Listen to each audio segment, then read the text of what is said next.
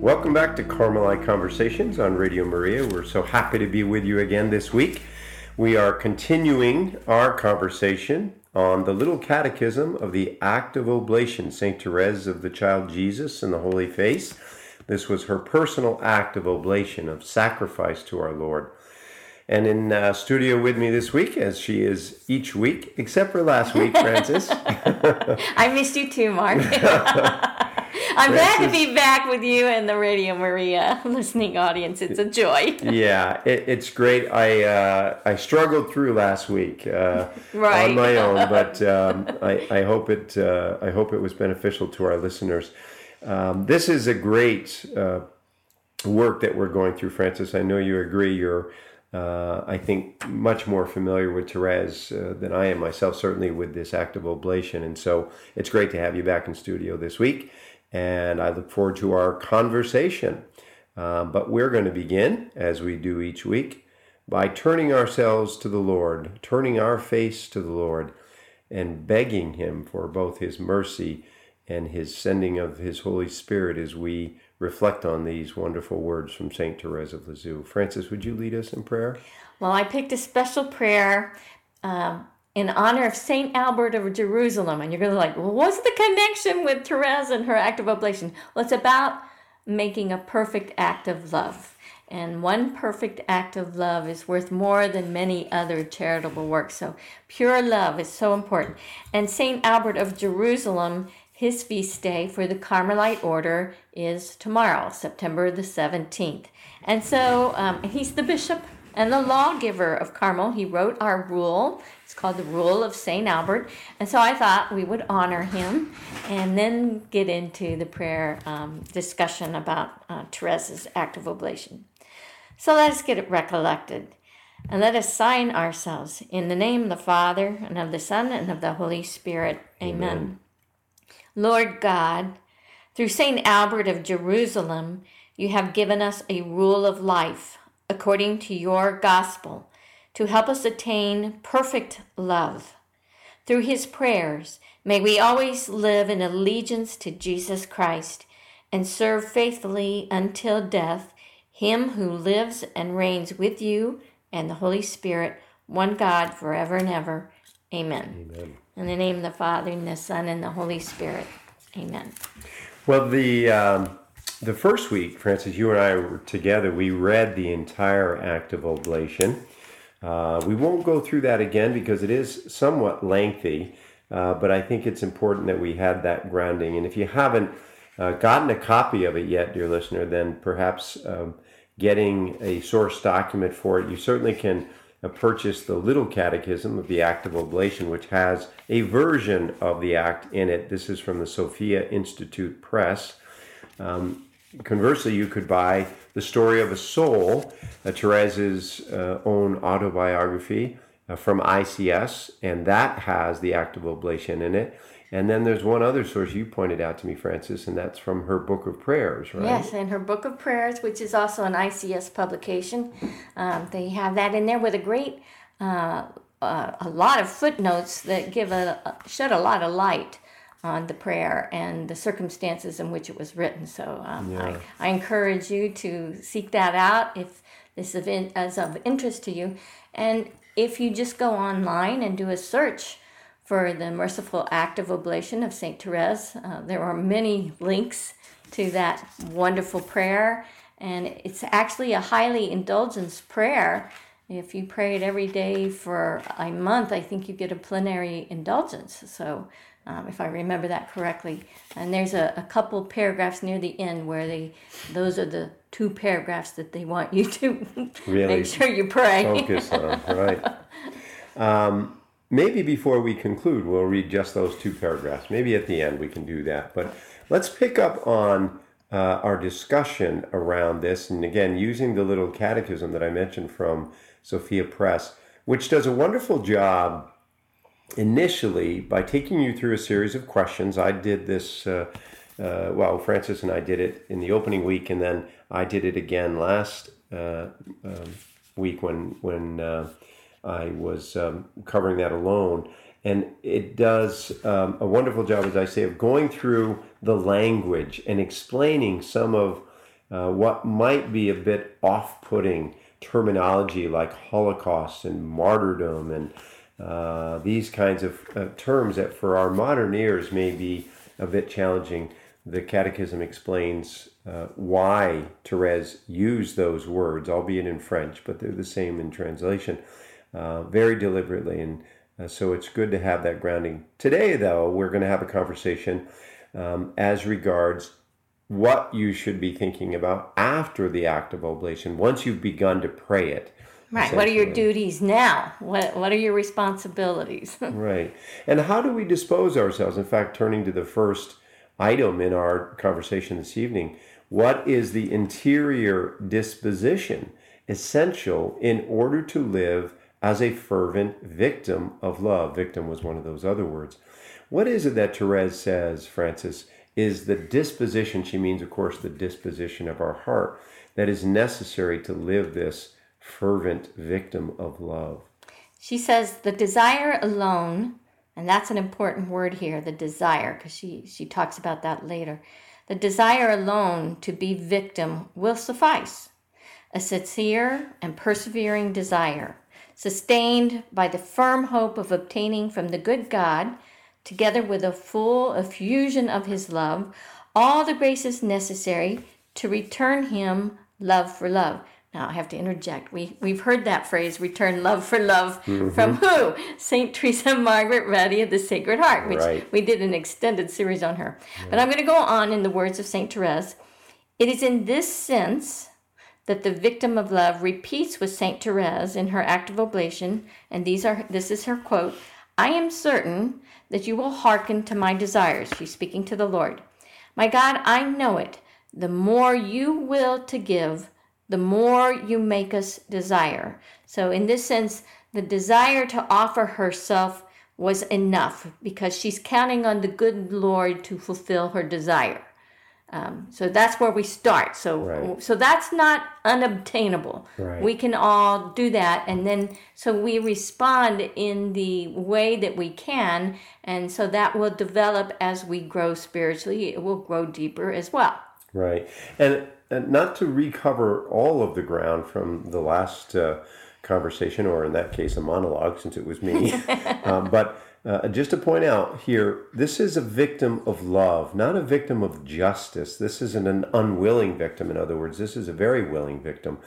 Uh, Therese has given herself over quite willingly to the work that the Father wants to do within her, that the ultimately the Holy Spirit will do within her. This uh, Holocaust, this uh, consuming, God is a consuming fire. We know this from Hebrews and from the Old Testament.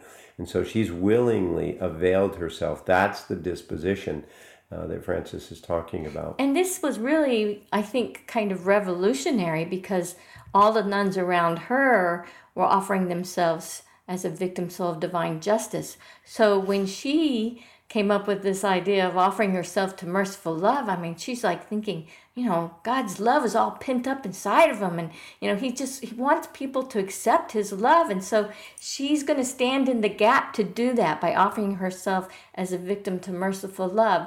And at first, you know, people were like kind of questioning, well, how can you do this, you know? But then, you know, uh, through the prayer and through explaining it to those around her, you know, they, they came to an understanding and really embracing it. And so, you know, now the whole world uh, that, that sees this prayer, that, that understands the prayer, uh, they want to join in with Therese. And that's why she's praying for a legion of souls to join her. Um, and the Pope confirms that when he canonized her. So I'm getting ahead of myself. No, that's but well, so what is our work in this? Or we might ask, what was Therese's work? What was her active cooperation with merciful love? If we're going to make the act, and we're going, as Frances encouraged us, to pray this act with some consistency, thir- certainly not less than 30 days uh, would be good. Therese herself said there were remarkable graces that she was uh, uh, blessed with within the first 30 days of beginning to pray this. If we're going to do it, what exactly are we doing? Um, the soul, the victim of love, has actually two tasks to fulfill. One of these is very active, The other is passive. Now, for us as Carmelites, Frances, we understand this Right. idea very, very clearly, don't we? There are those things we have a responsibility to do. Uh, in this case, in uh, the active, what John of the Cross refers to as the night of sense and the night of spirit. We have to deny ourselves. We have to detach from worldly things. We have to actively sacrifice, mortify, if you will, those things that are distractions.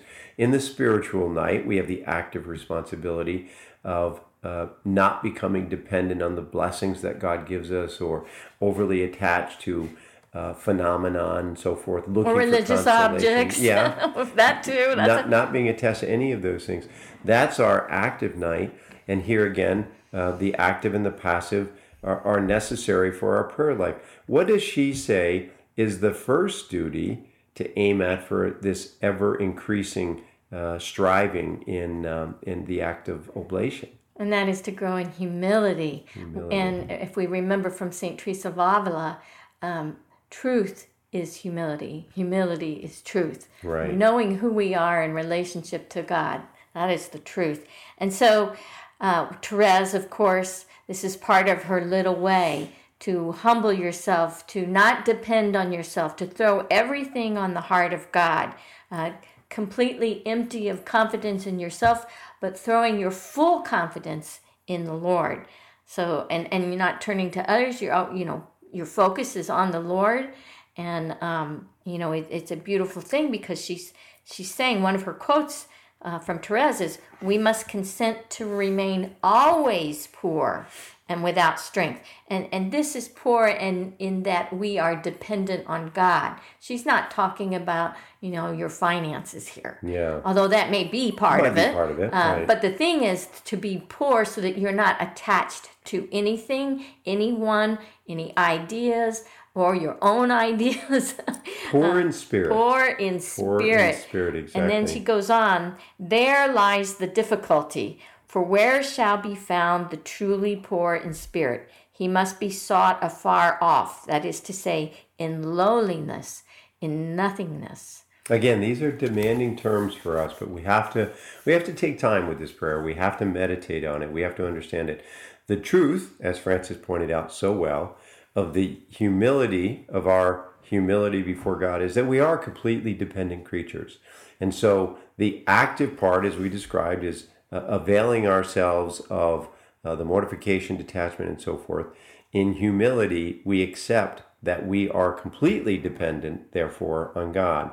Now, in order to enjoy the treasures of this merciful love, St. Therese would say, we must humble ourselves. We must acknowledge our nothingness. And that is what many souls are not willing to do. Right. So many are attached to their own ideas or how things they ought to go, or they have false expectations of what God should do, you know, kind of telling God what to do. So, And we can tell, Frances, when we're not uh, practicing this by our loss of peace, our loss of tranquility, our loss of stability, right?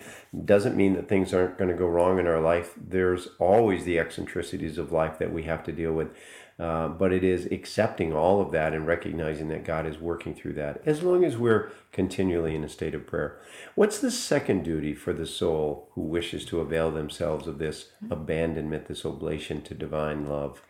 Well, this is a big theme um, in the little of Therese. It's self abandonment. So, self abandonment of the little child, and think of this the little child who sleeps in her father's arms without any fear.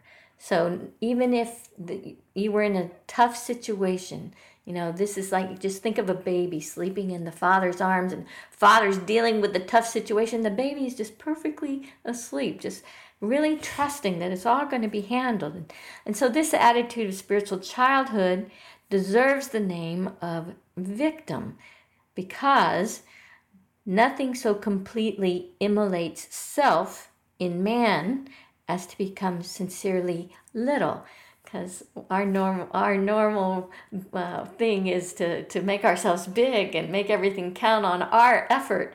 Uh, so Take control of things, Yeah. make things turn out the way we want. Even asking God to make things turn out the way we want, Yeah. right? But Saint Therese, you know, she's not afraid to affirm that this abandonment alone really surrenders the soul into the arms of Jesus. And when we think of the arms of Jesus, that was her elevator, the divine elevator where Jesus' arms stoop down to reach where we're at in our misery and he lifts us up. And it is only in this way that his love to act within us according to the full extent of his force. That's why, in her challenge to the soul, weaker than her own, she confidently asserts that it will receive favors still greater than those showered on her. She's speaking about herself, provided that the soul abandon herself or himself with the full confidence in the infinite mercy of God. So, as Frances was saying, this abandonment leads to, can lead to, some trepidation, some concern, some worry about our condition in life, our status, our,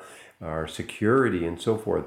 Therese had moved beyond all of that. She'd given all of that up. She had truly abandoned herself to God. Now, she even acknowledges there would be souls after her who would practice this act of abandonment even more purely than she did. And to the extent that they did, they would see gifts showered on them even greater than those which Therese received. And of course, we know about the gifts Therese received. We're talking about her today.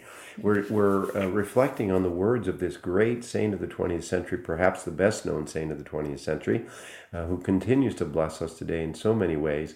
But she herself contends that to the degree that future saints might abandon themselves to this merciful love, they too will experience, and perhaps even in greater capacity, uh, Now- these gifts. You know, Mark, um, there are some obstacles that we have to overcome. So maybe you could ad- address uh, what some of these obstacles are.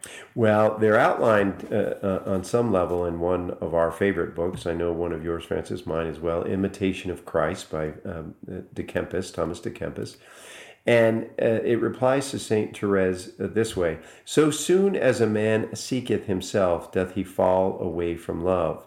This is right out of the Imitation of Christ, uh, chapters 3, 5, and 7 in book 1. And it talks about seeking self as opposed to seeking God in all of the circumstances of our life. To the degree that we cannot get past this seeking of self, even in our spiritual journey, this is where the passive element comes in that we talked about.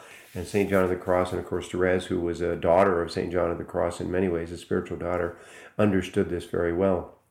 The passive element is that which we cannot deal with ourselves. We can do certain things that we talked about in the active uh, nights, but the passive uh, element is where God has to take over. And if we continue to seek self, even while God is trying to work on us, then we will not be availing ourselves of this act of merciful love. The imitation also says, Whosoever is not ready to suffer all things and to stand resigned to the will of his beloved, our Lord, is not worthy to be called a lover. Of course, that's almost directly out of uh, the gospel. You know, it, it, he who will not deny himself and take up his cross cannot be my disciple. Those are right from the words of our Lord and Savior Jesus Christ. And you know, we sometimes read these things, Frances, and I think um, we, we sort of, you know, drift over them or um, uh, allow them to hit our ear but not our heart. You know, we don't really want to hear that challenging message of deny myself and and pick up my cross. But those are exactly the words, the counsel that the Lord Himself has given us as necessary components to abandonment to merciful love.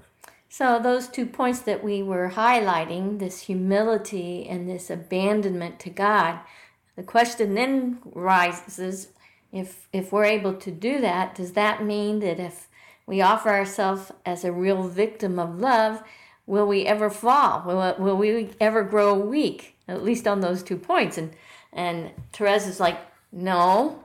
Um, she says, true. Um, one may fall, okay? One may not always be faithful, but love, knowing how to draw profit from all, quickly consumes whatever may displease Jesus, leaving naught but profound and humble peace in the depths of the soul. I'm thinking of St. Paul in this because that great grace where he's knocked off his horse, you know, his whole uh, projection in life uh, was changed.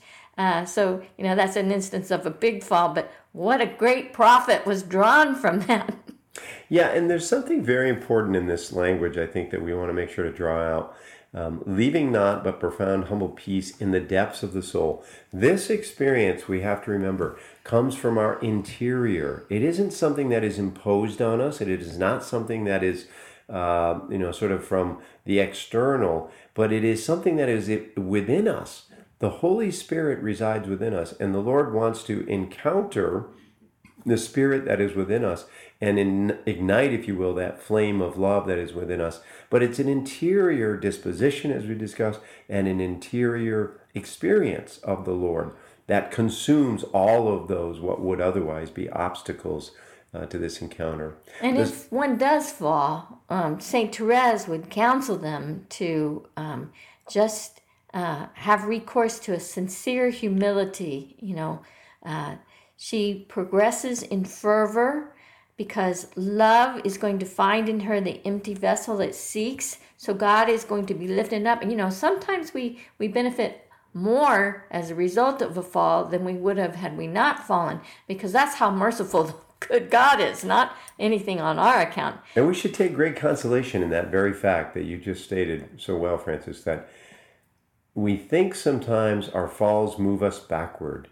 the falls will come that it's inevitable. But it isn't in fact the truth that they move us backward. They may very well move us forward. Now it doesn't mean we go out and sin right. but it does mean that we should accept that merciful love when it heals the wound of sin doesn't just cover it over. It heals it and actually as we know from medicine that point of uh, encounter, if you will, of wound within the body is actually strengthened beyond what it was before yeah. the wound occurred. And and God draws profit from them all. You know, in this catechism, um, they quote a saint, but they didn't name who it was.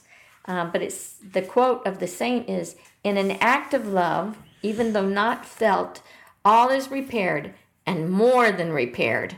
So um, we can make good of our mess exactly. if we turn to the Lord. And you know, don't turn to yourself because you know you were going to work on humility and abandonment into the Lord's arms, but the Lord will make good of your mess if you just work with him, okay? Well, in the few minutes we have, let's see if we can finish this next question. We do want to try to get through the, the rest here in our conversation today. So, what then will be the means by which the victim of love may attain to sanctity? Sanctity, our sanctification, our being made holy. The soul victim depends solely and in all circumstances on love, hoping for all virtue from the infinite power and liberality, that's generosity, of this merciful love to which she has given herself without any reservation. She knows, as um, uh, Therese has already stated, her own inability to ascend by her own efforts, even the first steps of the ladder of sanctity. But, she adds, she also knows whom she has believed. This is actually from Corinthians, uh, 1 Corinthians uh, 12:31. And she repeats to our Lord, Therese does, according to the formula of her act of oblation. She says, I long to be a saint, but I know that I am powerless, and I implore you, O oh my God, to be yourself my sanctity. All our good deeds are stained in your sight. I desire, therefore, to be clothed with your own justice and to receive from your love the eternal possession of you. This reminds me of that work that we're both familiar with empty hands, right? Mm-hmm. Therese said she wanted to uh, arrive uh, with empty hands, not anything uh, of her own merits, though she certainly could make an argument for.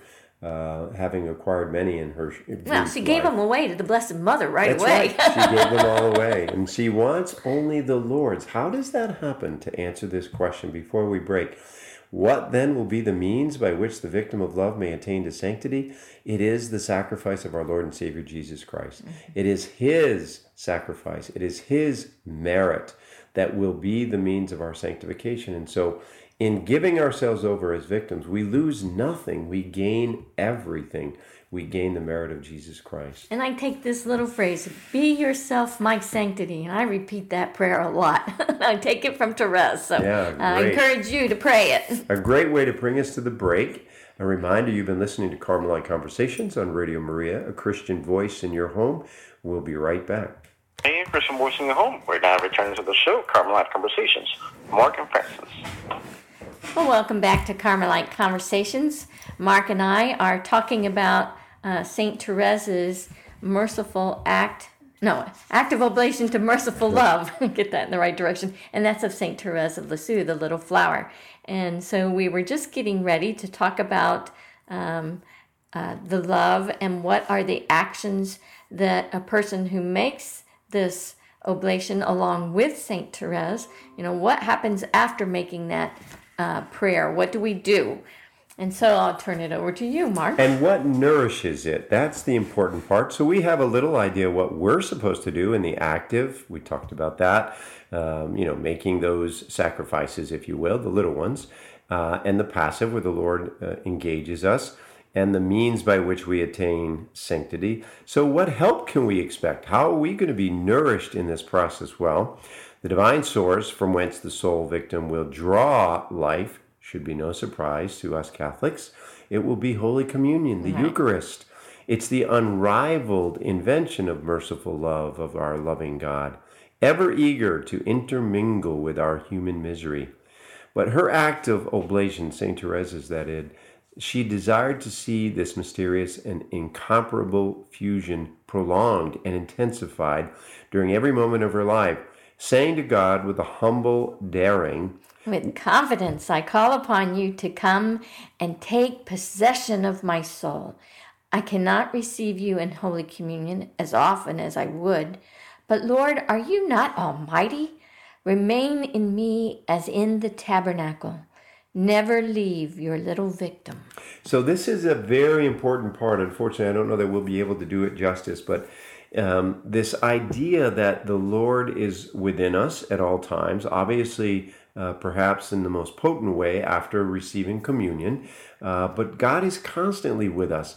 And in order to affect this intimacy, this encounter with God, this uh, uh act of oblation and the relationship, it's necessary for us to be constantly aware of His presence. You know, so much of our day is distracted and and uh, uh, draws us off into unproductive thought patterns or um, entertainments, which you know can be taken or left, quite frankly, more often than not.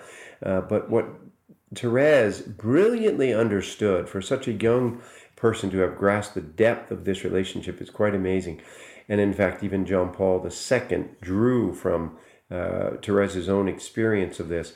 But this depth of encounter and this consistency of the awareness of the potency of God dwelling within her is what was so powerful about Therese's um, writing and her personal experience. And this part of her prayer, remain in me as in a tabernacle, this is her spiritual communion. And we can make spiritual communions any time of the day.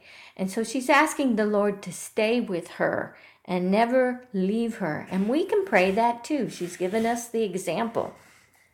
Well, so let's move on and, and discuss a little bit the external sign um, that will um, indicate the sincerity of this life, right? Yeah, exactly. Uh, if you're going to live this out, what does it look like? How, how do you will know? we know exactly? How will we know?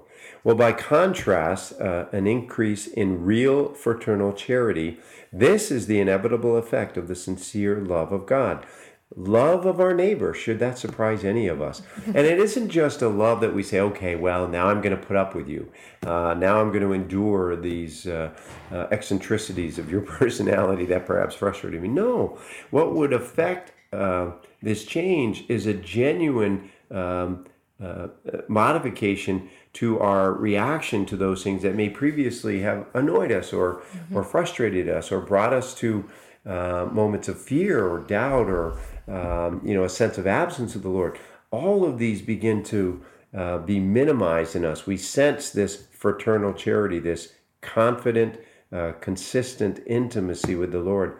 St. Therese, in fact, confides to us that it was after her oblation to merciful love that she received the grace, in her words, to understand in its full extent the great precept of charity. And she continues, I made it my study above all else to love God. And so should we, right? Mm. She goes on, and it is in loving Him that I gradually discovered the secrets of His new commandment that we love one another as Jesus Himself loved us. And she did this. She practiced it day after day. She says, The more united I am to Jesus, the more also do I love all my sisters. Well, after her, the true victim of the Holocaust, delivered up to the consuming fire of divine love, could say that would be us. Since that sweet flame consumes my heart, I now run with delight, O my God, in the way of your new commandment. So, what Therese says is the mark of sincerity of this transformation, at least beginning within us, is that we do, in fact, begin to spend more of our time thinking about God, literally thinking about our Lord, um, asking Him this simple question Lord, what would please you? What might I do that would please you? Lord, am I pleasing you? Lord, was that pleasant? Was that pleasing you? The way I treated that person, the way I spent uh, the last hour of my day, whatever it is. Are we genuinely concerned with wanting to please the beloved? Is that the centermost um, disposition of our heart? That no matter what we're doing, whether it's caring for our children, executing the responsibilities of our job, uh, um, you know, perhaps working out and, and gaining some, uh, you know, physical benefit. But are we doing all of that with the Lord as the focus of it, with the Lord in the center of everything we're doing? That's what she contends is the true mark uh, of an indication that we're moving deeper into this relationship. You know, Mark, I was thinking about this today that so Saint Therese wanting to console the heart of Jesus, and I'm like, console the heart of Jesus. Where did I hear that? You know, and of course, Our Lady of Fatima. Uh, in those uh, apparitions to the three shepherd children, if if you uh, read into uh, the lives of Jacinta and Lucia and Francisco, uh, especially Francisco, wanted to console the heart of Jesus, so he'd go off to pray by himself. Uh, so uh, it's, it's like this this idea of consoling the heart of Jesus was flourishing and blossoming and, and becoming more prominent. So now, a person who makes this act of oblation, along with Saint Therese, you might ask, well, does this mean that now my life is going to be full of suffering? and well, the answer is not necessarily, right? um, because what's the aim of the act of oblation to merciful love? It's to love, which is the most excellent of gifts. So Therese abandons herself to the merciful love of the good God. That is to say, love tender and compassionate without any other desire than to love Him and make others love Him uh, without thinking of herself or what might happen to her. It is the child who surrenders herself to the will of her Father to suffer or enjoy according to the good pleasure of His love. And this is a refrain that we hear in many of our saints return love for love. And, and our own motto in Carmel is to know God so that he may be known. And I like to add to love God so that he may be loved. And it may, to be fair, uh, Frances, uh, obviously there may be suffering, right? Yes. Because there's suffering in the heart of Jesus.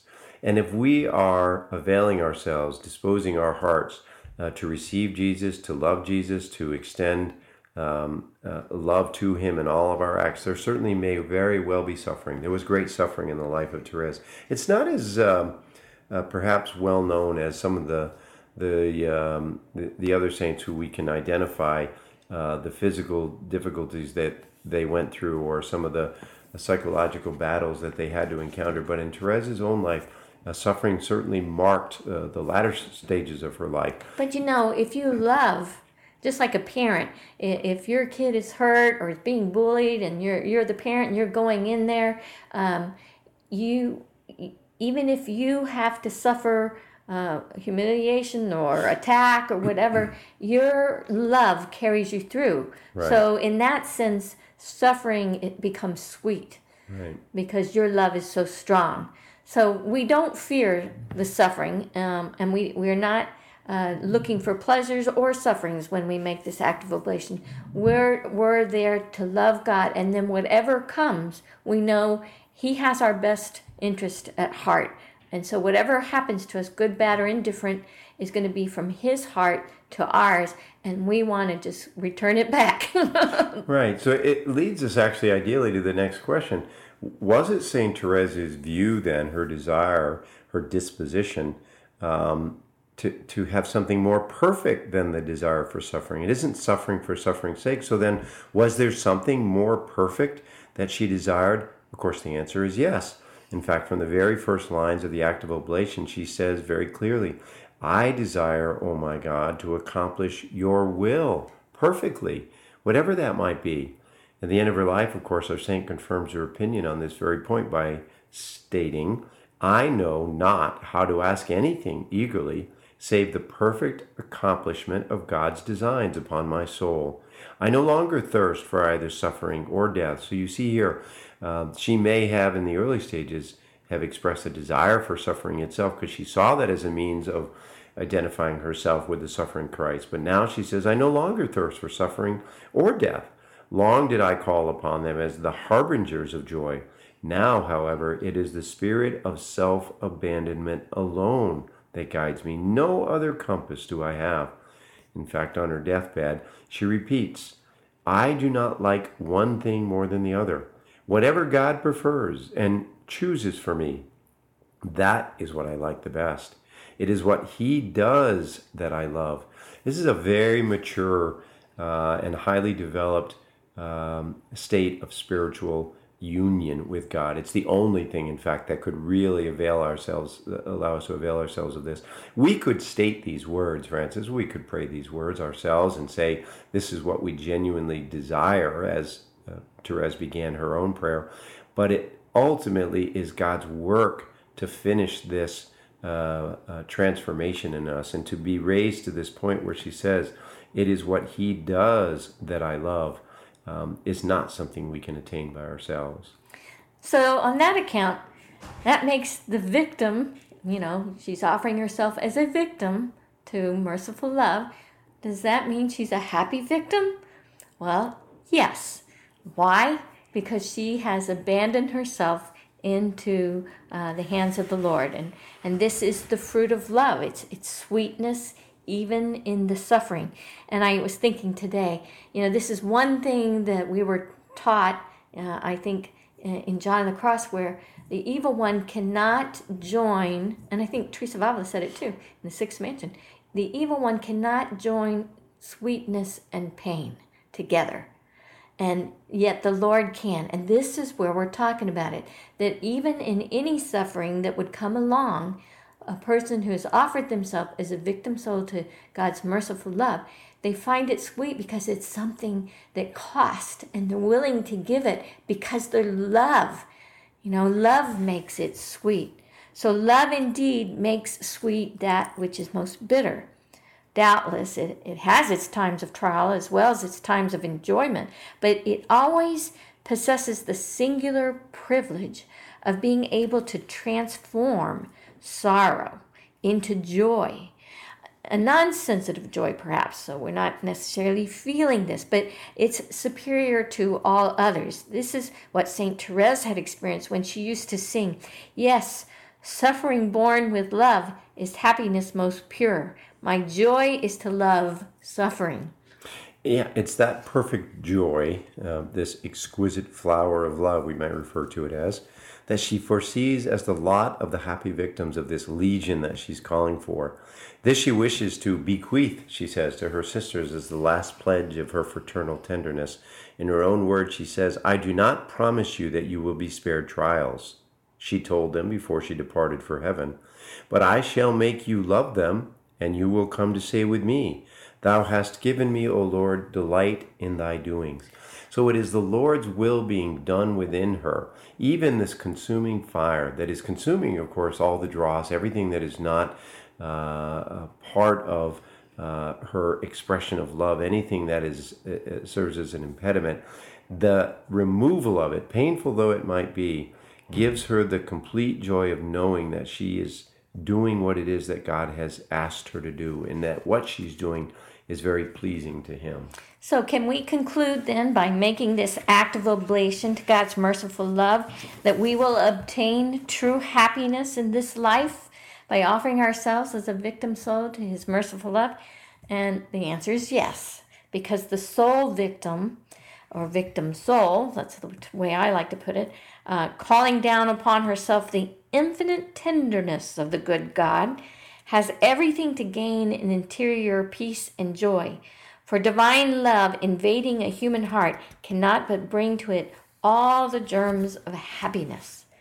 And moreover, the act of oblation in surrendering the soul to the mercy of God's merciful love guarantees that this love, quote, will have compassion on her weakness, will treat her at every turn throughout all the vicissitudes of her exile with tenderness and mercy. And those that's Therese saying that, which is a sovereign liberality.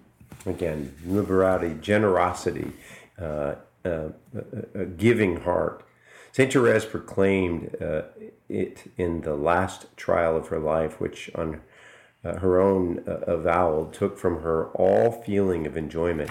Never did I so feel that the Lord is sweet and merciful. And already gone down into the anguish and shadow of death, she still repeated like a song of victory, No, in her words, no, I am not sorry for having surrendered myself to divine love. On the contrary, this was Therese's life. This was her call. Uh, she said she had found her mission, and that was to be love in the heart of the church. And so, everything that led her deeper into this experience, deeper into this encounter uh, of love, was for her not just beneficial, uh, not just meritorious, but it was the very experience of joy. I don't know if we can imagine, Frances, uh, for our listeners' benefit, uh, what it might be like to be fully engaged, as Therese was, in knowing that we are doing precisely what it was that we were called into being to do. Can you imagine the experience of that? This is what I was called into being to do. This is why God created me. This is the purpose. All of uh, my existence is is wrapped up in what it is that I'm doing now. And for Therese, this pinnacle moment came in her 20, 21st year of life, uh, where she um, realized that she was, in fact, completely fulfilling the purpose for which God had created her. But we're all called to that purpose. We're, we're not all called to be Therese's. We're not all called to um, have the individual uh, encounter or have the manifestation of it in the way that she did. But we were all called into being for a purpose, and God has created us. He's called us to Himself. And the degree to which we respond to that with fidelity, we too can experience what Therese is speaking about here. So, in this act of merciful love, um, we're talking about dying of love, right? So, one might think that, well, if you're a victim soul and you want to die of love, then you're going to die in transports of joy, right? No, not right. because even though uh, being a victim soul, there's a, a, fundamental disposition of peace and loving confidence, yet it, it does not suppress sufferings, right? And, and Therese really zeroed in on this by saying, you know, our Lord died in anguish on the cross, yet his was the most glorious death of love ever known. So to die of love is not to die in transports of joy. And so she was telling her sister, you know, don't worry, you know, do not be troubled. If I suffer much and if you see in me no sign of happiness at the moment of my death, our Lord died indeed a victim of love. And see the agony he endured? You know, so, um, but of course, God was uh, uh, putting his seal on Therese. So she, she appeared to die and then that last second, it was about the space of a credo. um, we saw a, a, kind of an ecstasy uh, where where she's telling God, "I love you," and so that was her uh, last moments. Yeah, these sufferings that, that come at the last moments are dispensed to each and every soul in a different way. Uh, the divine wisdom knows best, but they are nevertheless made lighter for the victim of love by the certainty that he or she, in whom she has blindly trusted, will grant her courage in proportion to her sufferings. Therese says, I have no fear. She has a right to repeat that. If my sufferings increase, he will at the same time increase my patience. And doesn't that give us hope? That no matter what we go through, God is there with us, equipping us to get through it. If we just keep our focus on Him, rather than ourself, and that's the problem. So then, what is this meaning of the expression to die of love? Well, what it means is that at the final hour, God will let the ocean of his infinite tenderness flow in torrents on the victim of Holocaust. Thus will he prepare her in an instant, and these this is from the words of Therese. He will prepare her in an instant to appear before him, and will suddenly break the slender web of her life under the pressure of his love. So love, you know, we, we often study uh, of the life of a saint and we'll say they died of love, even though they had some kind of disease that took their physical body, but their spirit was, uh, their, their heart was so expanding and so full of love that it was love that actually took them over. yeah, because it is the hour of extreme misery for those who are dying of love for all the children of Adam. This hour of distress, this last moment of our life, will appeal to the merciful love of the Heavenly Father and cause an outpouring of His infinite tenderness, as Frances just described it, beyond all measure on the little victim, to the point of transforming her or him into itself in an eternal embrace. This death, holy of love, magnificent conclusion to an earthly existence, is not necessarily felt or externally manifested. There may be no outward sign of joy or even a full consciousness of devotion to it. But how may we not infallibly believe it to take place when the faithful victim shall have hoped for it from the mercy of God, the good God, for he is magnificent in his rewards, able to do all things more abundantly than we desire or understand. That's a direct quote from Ephesians 3:20 and to hope for greater things from him is to glorify him. And that's a quote directly from st john of the cross. So giving ourselves over um, this is a continual experience. It's a lifetime commitment as therese uh, made clear. But what is most important here is the acknowledgement that god in his infinite mercy will accept the sacrifice. He will accept the oblation. And he will consume that oblation. Again the physical manifestation of it is insignificant. What we know is that this is God's promise. And so if we too commit ourselves to this sacrifice in the last hours of our life, we will know the same experience. Okay, so to be a true victim of love, do we have to recite this act of oblation frequently, the one that St. Therese wrote? Well, um, no, but it's in this sense because Therese assures us that prayer is an outburst from the heart, uh, a simple glance toward heaven. She also says in the act itself, she says, I desire, O my beloved, at every heartbeat to renew this oblation. So her she's counting on her heart to be the sign of her renewing this prayer. To renew this oblation an infinite number of times. So that doesn't mean that we have to be reciting it. Uh, of course, when we uh, do pray it, uh, you know, we get more familiar with it, and dif- different aspects really affect us more. So, uh, the full donation of the victim of love is therefore, above all, as we said earlier, a disposition of the heart, and it's not dependent then on how frequently we, we do pray the prayer. And nevertheless, the Holy Church does invite the faithful not alone to realize this act of oblation also to assimilate the thoughts and even the words of St. Therese. For this purpose, she has enriched with precious indulgences the text of the prayer. Frances mentioned this earlier, which burst forth from the heart of the saint under the inspiration of the Holy Spirit. Now, I'll just say, I would encourage our listeners, as I said beginning, to go ahead and uh, read Therese's prayer, but incorporate it for yourself. And so, if you want to make some modification to the language, certainly encourage you to do that. But I'm going to ask Frances if you wouldn't mind reading this section of indulgence portion of the prayer. Well, I just want to point out there's 300 days indulgence each time the faithful recite the act of oblation with a fervent and contrite heart. But the plenary indulgence comes um, under the normal conditions for those who have daily recited the act throughout the month and that is from July 31st, 1923, from Rome. And I have the uh, paragraphs that are in the part of the prayer that are indulgenced. And so that will be our closing prayer. So let us sign ourselves. In the name of the Father, and of the Son, and of the Holy Spirit. Amen. That my life may be one act of perfect love, I offer myself as victim of Holocaust to your merciful love, imploring you to consume me unceasingly and to let the flood tide of infinite tenderness pent up in you flow into my soul, so that I may become a martyr of your love, O my God. May this martyrdom, after having prepared me to appear before you, break life's web at last, and may my soul take its flight unhindered to the eternal embrace of your merciful love.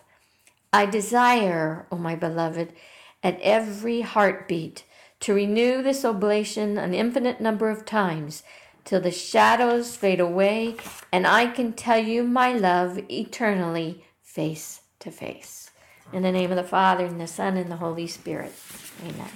I just want to remind our listeners this is from the Little Catechism of the Act of Oblation of St. Therese of the Child Jesus. You can find the prayer and each of the questions and responses that uh, Frances and I have been going through over the last couple of weeks in this wonderful little pamphlet, really, by Sophia Institute Press. You can also find it in the works of uh, ICS publications entitled The Story of a Soul, Therese's own autobiography. And as Frances just encouraged us, um, let's begin to pray this prayer. Make it our own. Make this act of oblation our own.